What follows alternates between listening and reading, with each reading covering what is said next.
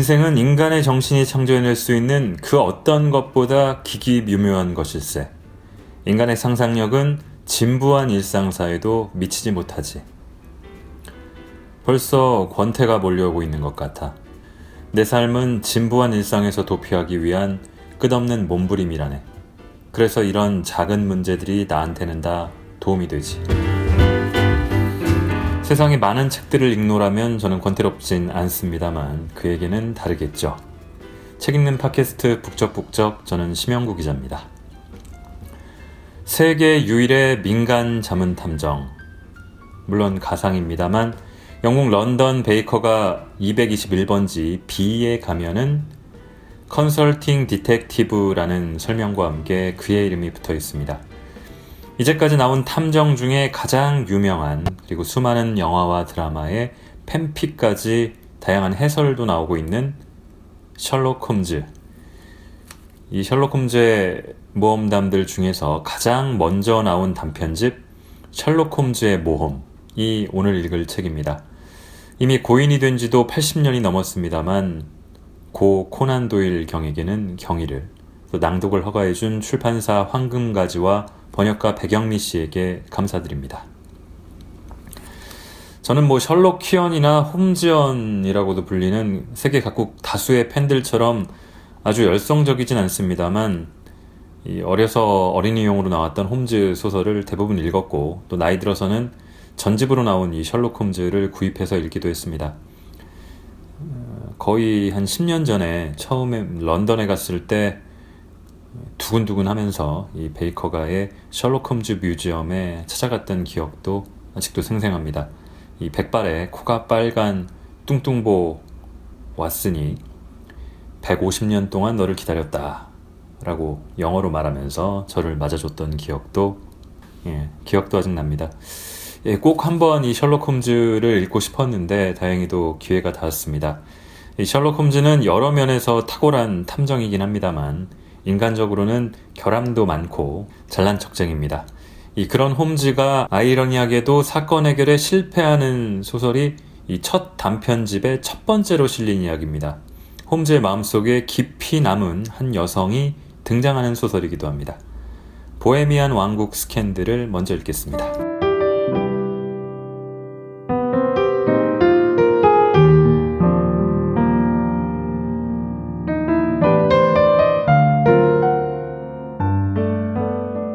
셜록 홈즈에게 그녀는 항상 그 여자이다.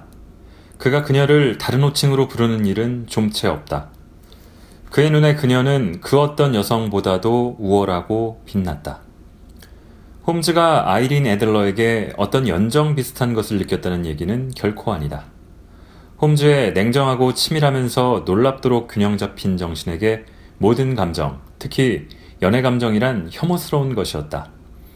나는 셜록 홈즈가 기계처럼 완벽한 추리 및 관찰 능력을 가진 인간으로서 전무후무한 존재지만 연인으로서는 서투르기 짝이 없었을 거라고 생각한다. 그가 비웃음과 조롱이 아닌 좀 더 말랑한 정서를 토로한 적은 한 번도 없었다. 사실 냉소주의란 관찰자에게는 바람직한 것이다. 그것은 인간의 감춰진 동기와 행동을 드러내는 데는 그만이었다. 그러나 논리적 훈련을 쌓은 사람이 섬세하게 균형 잡힌 정신세계에 그러한 감정적 틈을 허용하는 것은 자신의 논리적 결과물에 흠집을 낼 교란 요인을 받아들이는 것과 같을 터였다. 홈즈 같은 사람에게 강렬한 감정이란 예민한 악기 속에 든 모래나 고배율 확대경에 간금 이상으로 큰 문제를 야기할 것이다. 그런데 그에게 오로지 한 여자가 있었으니 그 여자는 모호하고 미심쩍은 추억 속에 고 아이린 애들러 양이었다. 나는 요즘 들어 홈즈를 만난 적이 별로 없었다. 내가 결혼하면서 우리 둘 사이는 멀어졌다. 결혼이 가져다 준 더할 나위 없는 행복감과 한 가정의 주인이 된 남자를 둘러싼 소소한 일상사는 나를 사로잡기에 충분했다. 반면 보헤미안의 영혼을 갖고 태어나 모든 종류의 사교 생활을 혐오하는 홈즈는 베이커가의 하숙집에 남아서 고서적 더미에 푹 파묻힌 채 이번 주에는 코카인에 빠져 있다가 다음 주에는 정력적으로 활동에 몰두하는 식으로 마약의 몽롱함과 격렬하고 열정적인 본성 사이를 오감해 살았다. 그는 여전히 범죄 연구에 깊이 매혹된 채 경찰이 포기한 미해결 사건의 단서를 추적하여 사건을 해결하는 일에 천재적인 재능과 탁월한 관찰력을 쏟아부었다. 그의 활약상에 대한 소문은 이따금씩 내 귀에까지 들려왔다. 멀리 러시아 오데사의 트레포프 살인 사건을 해결한 것이며 트링코말리의 에킨슨 형제에게 일어난 비극적인 사건을 해결한 것, 그리고 네덜란드의 왕가를 위해 미묘한 임무를 성공적으로 수행한 일 등. 하지만 일간지를 통해 알려진 홈즈의 이 같은 활약상을 제외하면 나는 옛 친구이자 동료의 근황에 대해 거의 아무것도 몰랐다. 1888년 4월 20일 밤, 왕진을 갔다가 돌아오는 길에 베이커가를 지나게 되었다. 아내와의 첫 만남과 주홍색 연구의 어두운 사건들을 연상시키는 아직도 기억에 생생한 그 집 앞을 지나려다 보니 문득 홈즈를 만나보고 싶은 생각이 들었다. 그가 타고난 재능을 어떻게 발휘하고 있는지도 궁금했다. 그의 방 창문에선 환한 불빛이 흘러나오고 있었는데 내가 밑에서 올려다보고 있는 동안에도 키가 크고 깡마른 홈즈의 그림자가 커튼 앞을 오락가락하는 것이 보였다. 홈즈는 고개를 숙이고 뒷짐을 진 채 빠른 걸음으로 방 안을 거닐고 있었다. 홈즈의 기분과 생활 습관을 환히 꿰뚫고 있는 나는 그의 태도만 봐도 그가 지금 어떤 상태에 있는지 알 수 있었다. 그는 다시 일에 덤벼든 게 분명했다. 마약으로 인한 몽환 상태에서 깨어나 새로운 문제에 열정적으로 달려든 것이다. 나는 초인종을 눌렀고 잠시 후 전에 살던 그 방으로 안내받았다. 홈즈의 태도는 조용했다. 그가 야단 법석을 떠는 일이라곤 좀채 없었으니까. 하지만 나를 보고 퍽이나 반가운 눈치였다. 그는 거의 한마디도 하지 않았지만 따뜻한 눈으로 나를 바라보며 안락 의자에 앉으라고 손짓했다. 그리고 담뱃갑을 던져주고 구석에 놓인 술병과 탄산수 제조기를 가리켰다. 홈즈는 난로가에 서서 특유의 내성적인 태도로 나를 응시했다. 왓슨, 자네한테는 결혼 생활이 잘 맞나 보군. 결혼하고 나서 몸이 3킬로 반은 불어난 것 같아. 3킬로일세. 나는 대꾸했다. 그런가? 조금 더 생각했어야 했군. 아주 조금만 더 말이야. 그런데 자네는 다시 개업한 모양일세 그려. 개업할 거라는 얘기는 못 들은 것 같은데. 대건절 그건 어떻게 알았나? 나는 눈으로 보고 머리로 추론하지. 나는 자네가 최근에 비를 흠뻑 맞은 적이 있고 말할 수 없이 서투르고 부주의한 한여를 두고 있다는 사실도 알고 있네. 어때? 내가 그걸 어떻게 알았을 것 같은가? 여보게 홈즈, 정말 굉장하군. 자네는 몇 세기 전에 태어났다면 틀림없이 마녀로 몰려 화형당했을 걸세. 내가 지난 목요일에 시골길을 걷다가 비를 잔뜩 맞고 집에 온 적이 있는 건 사실이야. 하지만 옷을 갈아입었기 때문에 자네가 어떻게 그걸 추리해냈는지 전혀 상상이 안 가는군. 또 메리 제인으로 말할 것 같으면 그 애는 구제불능일세. 아내는 그 애를 내보내겠다고 하더군. 하지만 자네가 그 애에 관해서 어떻게 알았는지 도무지 모르겠구만. 홈즈는 빙글거리며 길고 신경질적인 손을 마주 비볐다. 그건 아주 간단한 일이지. 내 눈에는 자네 왼쪽 구두 밑창에 가장자리가 여섯 군데나 나란히 긁혀 있는 것이 보이네. 그건 분명히 누군가 신발 밑창에 달라붙은 진흙을 떼기 위해 함부로 긁어대서 생긴 자국이지. 그걸 보고 자네가 굳은 날씨에 밖에 나가 돌아다녔다는 것과 신발을 망쳐놓기 일수인 형편없는 런던의 하녀를 데리고 있다는 사실을 추리해냈지. 자네가 다시 개업했다는 건 멍청이가 아니라면 모를 수가 없네. 방에 요드포름 냄새를 풍기며 들어온 신사가 오른쪽 검지에는 시커먼 질싸는 자국이 묻어있고 중산모 오른쪽이 불룩 튀어나와 청진기가 그 속에 감춰져 있다는 것을 드러내고 있는데 그가 현역 의사가 아니면 뭐겠는가. 홈즈의 설명을 듣다 보니 그의 논리가 하도 쉬워서 웃음을 터뜨릴 수밖에 없었다. 자네가 추론 과정을 설명하는 걸 들으면 항상 우스울 정도로 간단해서 나도 그 정도는 쉽게 할 수 있을 것 같거든. 하지만 나 혼자 생각하면 자네 설명을 듣기까지 매번 헷갈리기만 하지. 시력으로 말할 것 같으면 나도 자네 못지 않을 텐데 말이야. 그런가?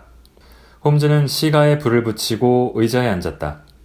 자네는 눈으로 보긴 하지만 관찰하지는 않아. 그런데 본다는 것과 관찰한다는 것은 전혀 별개의 과정이지. 예를 들어 볼까? 자네는 2층으로 올라오는 계단을 수없이 봤지? 음. 몇 번이나? 글쎄, 수백 번쯤? 그런데 그 계단이 몇 개인지 아나? 글쎄, 모르겠는걸? 바로 그거야. 자네는 보긴 하지만 관찰하지는 않는 거지. 내가 말하는 게 바로 그거라네. 나는 그게 17계단이라는 걸 알고 있지. 눈으로 보는 동시에 관찰하니까 말이야. 뭐 그건 그렇고 자네는 내가 조사하는 사건들에 관심이 있고 나의 사소한 경험 한두 가지를 능숙하게 기록한 적도 있어서 하는 말인데 이것 좀 보게나. 홈즈는 탁자 위에 펼쳐놓았던 두툼한 분홍색 편지를 집어주며 말했다. 아까 배달된 것이지. 한번 읽어보게. 편지에는 서명과 주소는커녕 날짜조차 적혀 있지 않았다. 오늘 밤 7시 45분에 지극히 내밀한 문제에 관해 상담하기를 원하는 신사가 그곳을 방문할 예정이오. 그대는 최근 유럽의 어느 왕실에 봉사하여 중대하게 짝이 없는 문제에 관해 마음 놓고 상담할 수 있는 적임자임을 증명했소. 그대에 대한 이 같은 평가는 모든 본부로부터 전달받은 것이오. 앞에 적은 시간에 집에서 기다리기 바라오. 그리고 손님이 복면을 하고 있어도 행여 나쁘게는 생각하지 마시오. 정말 이상한 편지로군. 나는 중얼거렸다.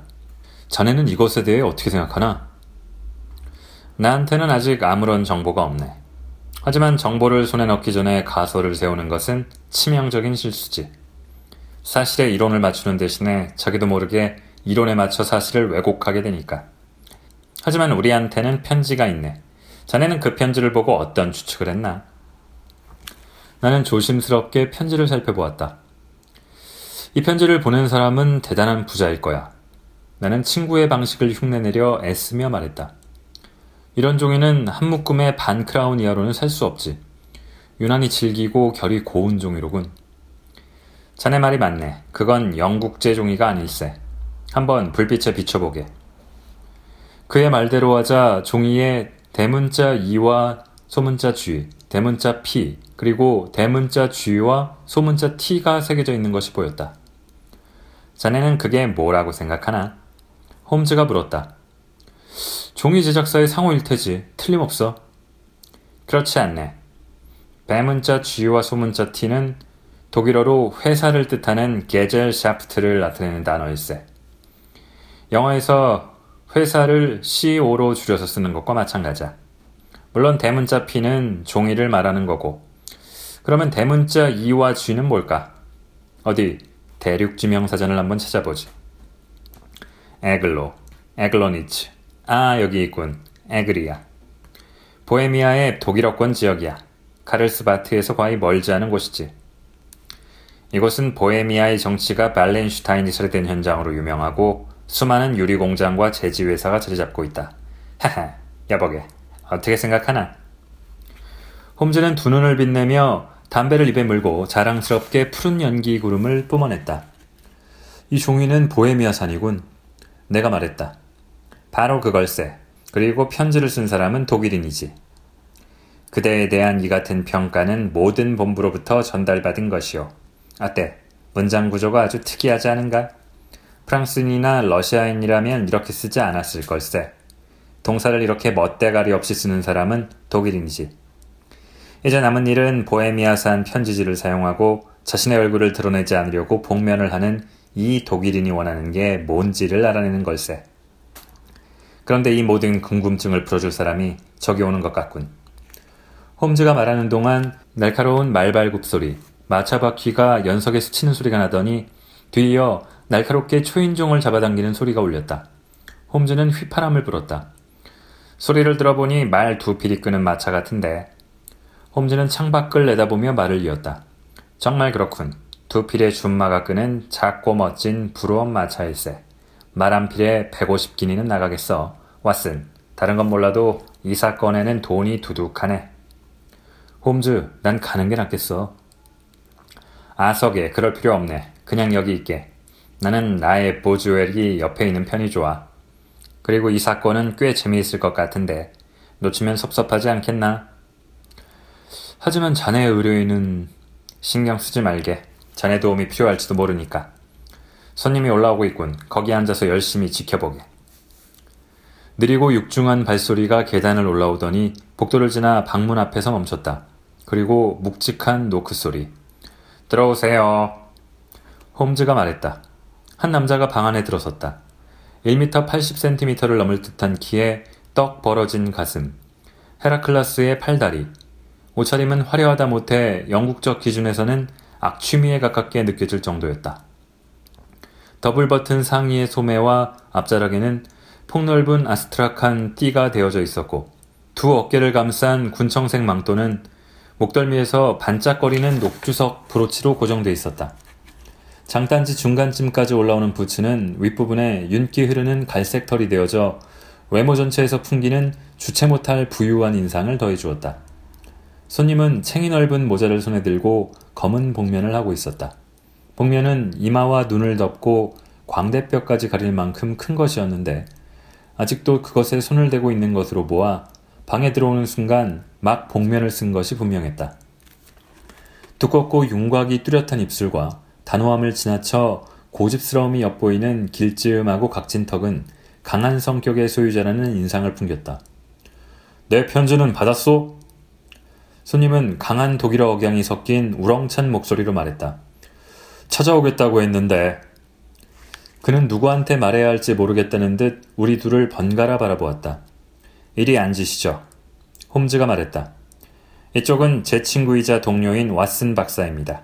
가끔 시간을 내서 제 일을 도와주곤 하죠. 실례지만 성함이 어떻게 되십니까? 보헤미아의 귀족 폰 크람 백작으로 불러주시오.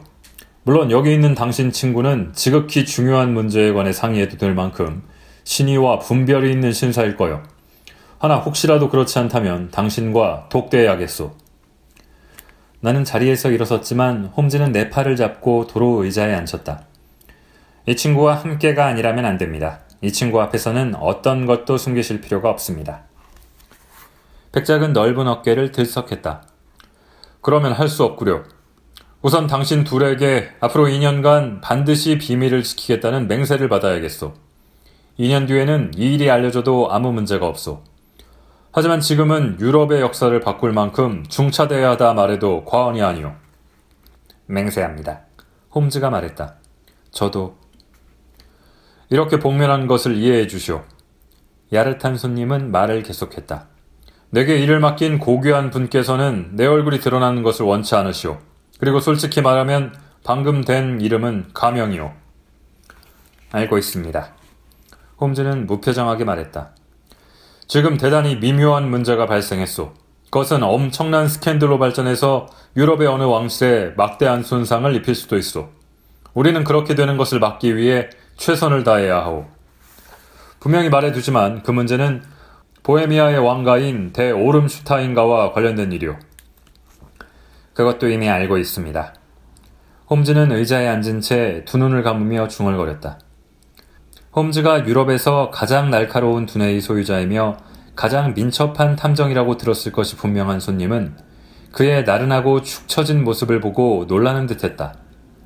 홈즈는 다시 게으르게 눈을 뜨고 참지 못하는 표정으로 거구의 고객을 바라보았다. 만약 전하께서 친히 하문하신다면 제가 훨씬 잘 도와드릴 수 있을 테고요. 손님은 벌떡 일어나 방 안을 오락가락했다. 온몸에 동요의 빛이 역력했다.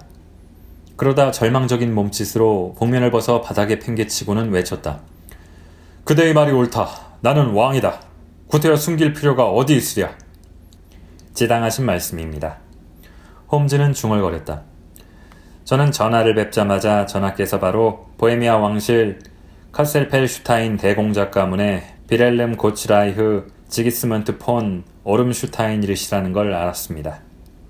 그대도 알고 있겠지만 이상한 손님은 다시 자리에 앉아 한 손으로 희고 넓은 이마를 쓸어내리며 말했다. 나는 이런 일을 직접 처리하는데 익숙하지 못하다. 하지만 사안이 극히 민감한 탓에 탐정에게 섣불리 사실을 털어놓을 수 없었다. 약점을 잡혀서 협박을 당할 수도 있으니까. 그래서 그대에게 자문할 목적으로 신분을 숨기고 프라하에서 예까지 왔다. 그러면 자문하시죠. 홈즈는 다시 눈을 감으며 말했다. 간단하게 말하면 이렇다. 나는 5년 전 바르샤바에 체류할 적에 유명한 여가수 아이린 애들러를 알게 되었다. 그대도 그 이름은 들어본 적이 있을 것이다. 박사, 미안하지만 내 자료처를 좀 찾아봐 주겠나? 홈즈는 눈을 감은 채 중얼거렸다.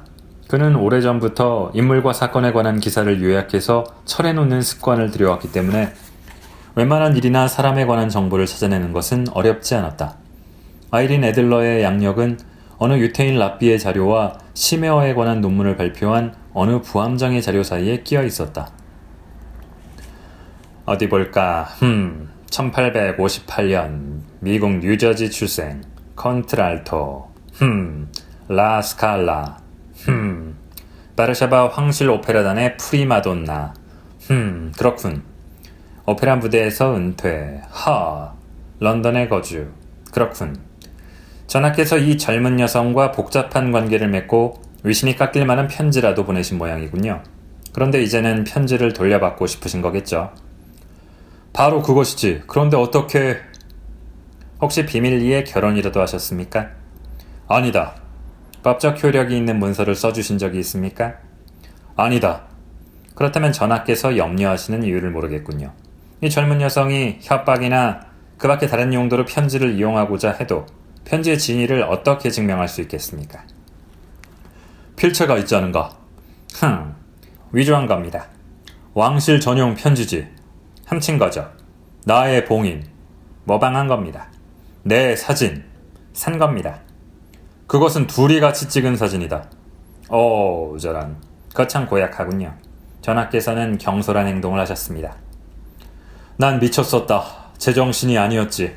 전하께선 품위를 크게 훼손하는 행동을 하셨습니다. 그땐 아직 왕세자였다. 한창 젊은 때였지. 내 나이 이제 갓 서른이니 반드시 되찾아와야 합니다. 노력했지만 실패하고 말았지. 전하께선 돈을 쓰셔야 합니다. 사진을 사십시오. 그 여자가 팔지 않을 것이야. 훔쳐오면 됩니다. 다섯 번이나 시도했다. 내가 고용한 도둑이 그 여자의 집을 두 번이나 뒤졌지. 한 번은 그녀가 여행 중일 때 짐을 털었다. 노상에서 습격한 일도 두 번이나 된다. 하지만 모두 헛수고였다. 한 적도 없었습니까? 아무것도 나오지 않았다. 홈즈는 웃음을 터뜨렸다. 그거 참 골치 아프게 됐군요. 하지만 나한테는 심각한 일이다. 왕은 나무라듯이 말했다. 정말 그렇겠군요. 그런데 아이린 애들러는 그 사진을 어떻게 쓰겠다고 합니까? 내 앞길을 망치겠다는군. 하지만 어떻게? 나는 지금 혼사를 앞두고 있다. 소문은 들었습니다. 왕비가 될 사람은 스칸디나비아 왕실의 둘째 공주 클로틸드 로트만 폰 작스 매닝겐이다. 그대도 스칸디나비아 왕실의 엄격한 가풍에 대해서는 알고 있을 것이다. 게다가 공주 자신이 매우 예민한 여성이다. 나의 행동에 티끌만한 의혹이라도 제기된다면 혼담은 깨지고 말 것이다. 그런데 아이린 애들로는 어떻게 하겠다는 겁니까? 그 여자는 스칸디나비아 왕실에 사진을 보내겠다고 협박하고 있다. 그렇게 하고도 남을 여자지. 난 그걸 잘 알고 있다. 그대는 아이린에 대해 잘 모르겠지만 아이린은 무쇠처럼 단단한 여자다. 외모는 천사처럼 아름답지만 마음은 웬만한 한에 뺨칠 정도로 결단력이 강하지. 내가 다른 여자와 결혼하는 꼴을 보느니 무슨 짓이든 저지르고 말 것이다. 전하께서는 아직까지는 사진을 보내지 않았을 거라고 생각하십니까? 그렇다. 왜 아직 그냥 갖고 있는 걸까요? 아이린은 약혼이 공식적으로 발표되는 날 보내겠다고 말했다. 그게 다음 주 월요일이지. 아, 그러면 아직 사흘이나 남았군요. 홈즈는 하품을 하며 말했다. 퍽 다행입니다. 저한테는 지금 당장 처리해야 할 중요한 일이 한두 가지 있으니 말입니다. 물론 전하께서는 당분간 런던에 머무실 테죠.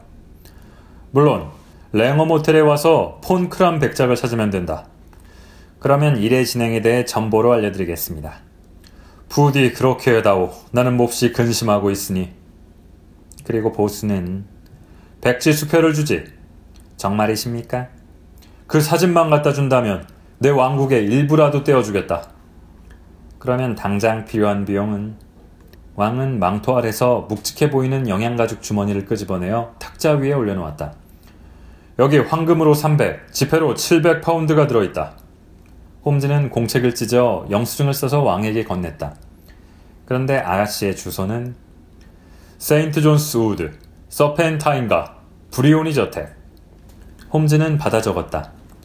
그럼 전하, 안녕히 가십시오. 곧 좋은 소식을 전해드리겠습니다. 그럼 왓슨, 자네도 잘 가게. 왕의 브루엄 마차가 움직이는 소리가 들리자 홈즈는 이렇게 덧붙였다. 자네가 내일 오후 3시까지 여기 오면 이 사건의 경과에 대해 알려주지. 브리오니 저택의 문은 열려 있었고 늙수그레한 여인이 계단을 지키고 서 있었다. 우리가 부러움에서 내리는 동안 여인은 놀리는 듯한 얼굴로 우리를 바라보았다. 셜록 홈즈 씨가 맞죠? 여인이 말했다. 내가 셜록 홈즈요만. 내 친구는 깜짝 놀라서 묻는 듯한 시선으로 여인을 바라보며 대답했다. 정말이군요. 주인 마님께서 오실 거라고 그러더니. 마님은 오늘 아침에 서방님과 같이 5시 15분 기차로 체링 크로스역을 떠나 유럽으로 가셨습니다. 뭐라고? 셜록 홈즈는 놀람과 원통함에 하얗게 질린 얼굴로 비칠거렸다. 부인이 영국을 떠났다는 거요? 다시는 돌아오지 않으실 겁니다. 그럼 사진은? 왕은 쉰 목소리로 물었다. 모두 끝났군. 한번 봅시다. 홈즈는 하녀를 미치고 쏜살같이 집 안으로 달려들어갔고 왕과 내가 그 뒤를 따랐다. 응접실의 가구는 사방에 흩어져 있었고 선반은 뒤죽박죽이었으며 서랍은 몽땅 열려 있었다. 부인은 떠나기 전에 서둘러 짐을 꾸린 모양이었다. 홈즈는 설렁줄 있는 곳으로 달려가 그 위에 널빤지를 드러내고 손을 집어넣어 사진 한 장과 편지를 꺼냈다. 사진은 아이린 애들러가 야회복 차림으로 찍은 것이었고 편지 겉봉에는 셜록 홈즈 귀하, 친전이라고 씌어 있었다. 내 친구는 봉투를 뜯었고 우리 셋이 함께 편지를 읽었다. 날짜는 전날 밤 자정으로 적혀 있었고 내용은 다음과 같았다. 친애하는 셜록 홈즈 씨에게 정말 잘하셨습니다. 당신은 저를 깜쪽같이 속여넘겼습니다. 불이야 하는 아우성이 터져나온 뒤에도 저는 전혀 의심하지 않았습니다. 하지만 그때 저의 의지와는 반대로 사진에 손대고 있는 자신을 의식하면서 저는 생각하기 시작했습니다. 저는 이미 몇 달 전에 당신을 조심하라는 얘기를 들었습니다. 사람들은 왕이 탐정을 고용한다면 그것은 10중 8구 당신일 거라고 했죠. 저는 당신의 주소도 알아놓았습니다. 하지만 그랬음에도 당신이 알고 싶은 것을 제 스스로 가르쳐 주고 말았습니다. 그토록 친절하고 따뜻한 늙은 목사님을 의심하는 건 쉽지 않았죠. 하지만 당신도 알다시피 저는 배우 노릇을 했던 사람입니다. 저에겐 남자 의상이 전혀 낯설지 않습니다. 일부러 남자 옷을 걸치고 나가서 자유를 만끽한 적도 많죠. 나는 마부 존을 불러 당신을 감시하라고 이르고 2층으로 뛰어 올라갔습니다. 그리고 보행용 의상을 걸치고 내려가 당신들을 뒤쫓았죠.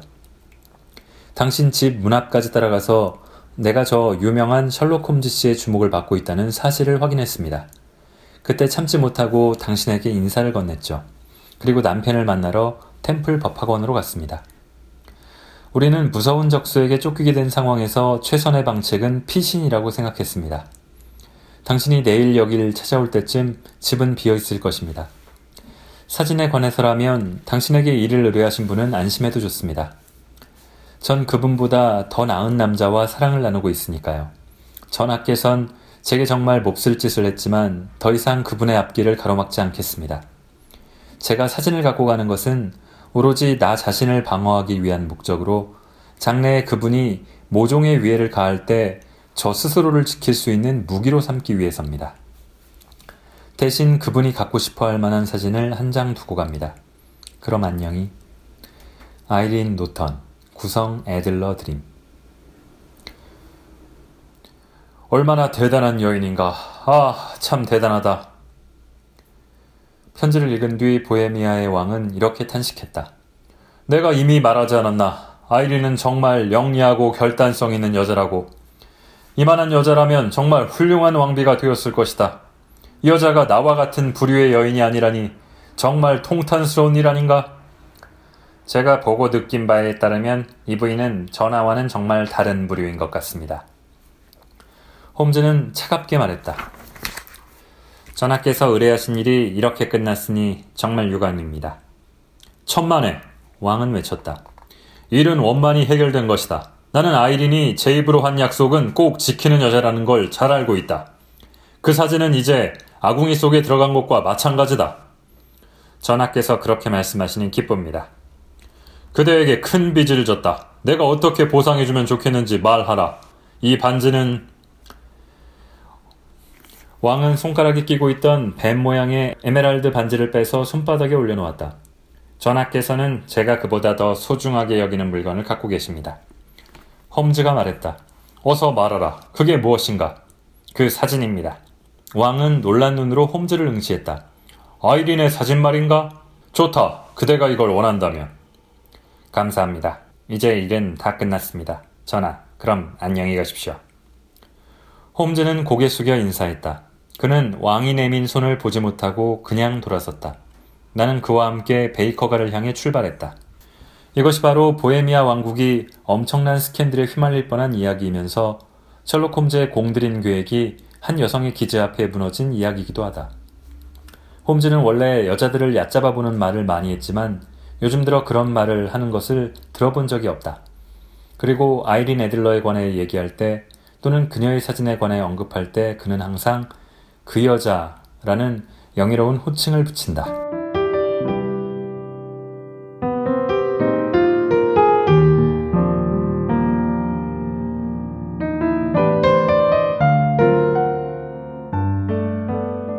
자, 중간은 건너뛰고 읽었습니다만 이 홈즈가 그런 내용이죠. 홈즈가 왕의 의뢰를 받고 아이린 애들러가 갖고 있는 사진을 어디다 숨겨놨는지 아이린을 속이면서 그 부분을 사진이 있는 곳으로 달려가도록 유도를 했는데 아이린이 그런 홈즈의 계략을 파악하고 홈즈에게 한 방 먹이는 거죠. 그리고 홈즈는 이 아이린 애들러를 존중하게 되면서 그 여자 영어로는 더 워먼입니다. 그 여자라고 부르게 되는 거죠. 자, 다음은 기발한 발상이 아주 흥미로운 이야기입니다. 이 소설가 무라카미 하루키는 이 소설에서 착안해서 자신의 에세이에 뭐 하루키 동맹이라는 걸 만들어서 전국에 물론 일본이죠. 하루키들이 모이면 어떨까 하는 잡담을 늘어놓은 일도 있습니다. 이런 발상이 홈즈의 다른 소설에도 또 나오기도 하는데요. 빨간 머리 동맹을 일부 읽어보겠습니다.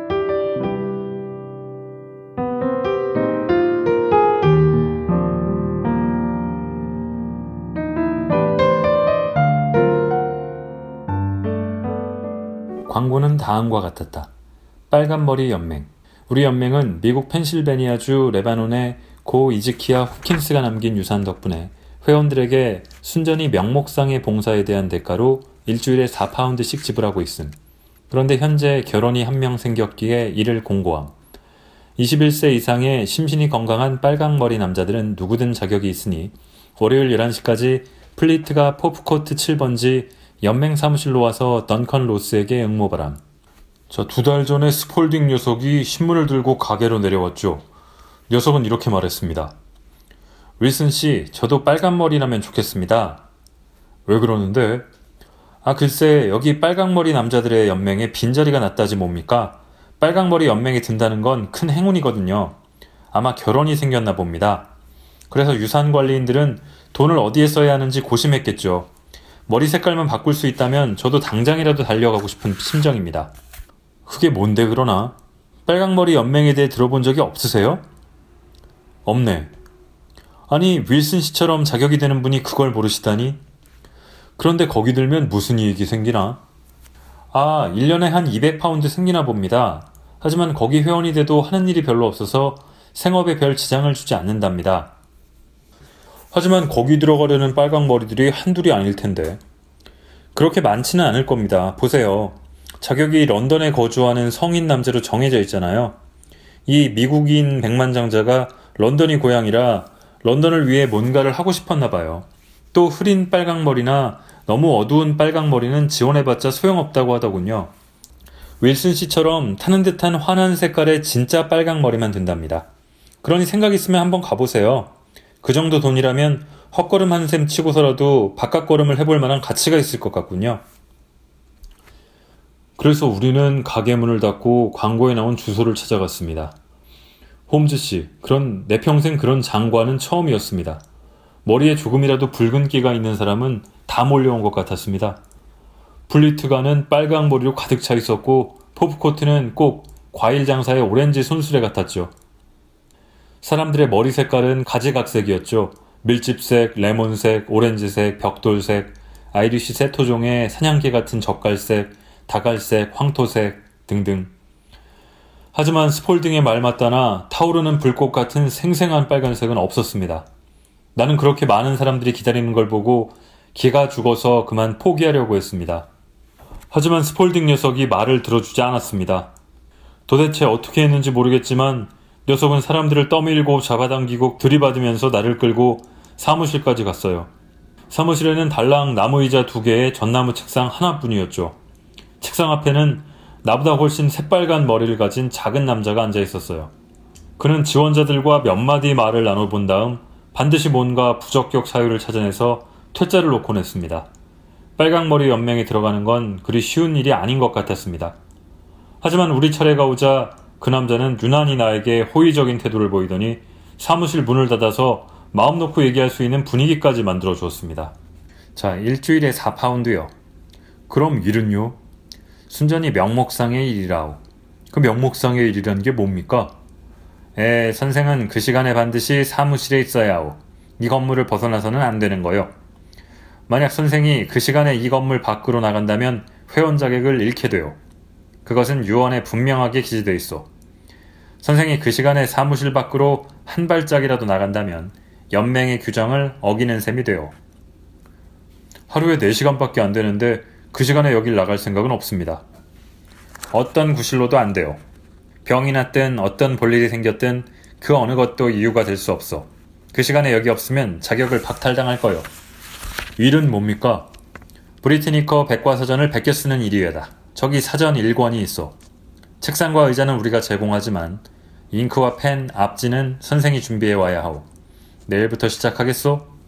그렇게 하죠. 이런 일이 매일같이 계속되었습니다. 그리고 토요일이 되자 로스 씨는 주급으로 그만 4개를 떡하니 내주었죠. 그 다음 주도 다음 다음 주도 똑같았습니다. 아침마다 나는 10시까지 거기로 출근했고 오후 2시가 되면 퇴근했습니다. 로스 씨는 점차 아침에 한 번만 사무실에 들르게 됐고 나중에는 아예 와보지도 않게 되었죠. 물론 나는 잠시라도 그 방을 떠날 엄두를 내지 못했습니다. 로스 씨가 언제 올지 몰랐고 또 그렇게 좋은 자리를 차지하고 있으면서 괜히 서툰 짓을 하고 싶지는 않았으니까요. 여덟 주가 그렇게 지났습니다. 나는 수도원장, 궁술, 갑옷, 건축, 아티카를 베꼈고 조금만 더 하면 비항목으로 들어갈 참이었습니다. 종이도 꽤 많이 써서 선반 하나가 내가 쓴 종이로 가득 찼습니다. 그런데 갑자기 모든 게 다 끝장났습니다. 바로 오늘 아침 일이었죠. 나는 평소와 다름없이 아침 10시에 출근했습니다. 그런데 사무실 문은 굳게 닫혀 있고 문 가운데 작은 종이 한 장이 붙어 있었습니다. 바로 이겁니다. 보세요. 윌슨 씨는 공책 한 장 크기의 흰색 마분지를 내밀었다. 거기에는 이런 글이 쓰여 있었다. 빨강머리 연맹은 해체되었음. 1890년 10월 9일. 셜록 홈즈와 나는 이 짤막한 공고와 그걸 들고 있는 사람의 구슬픈 얼굴을 쳐다보고 우선 우스운 생각부터 들어 배를 쥐고 웃어댔다.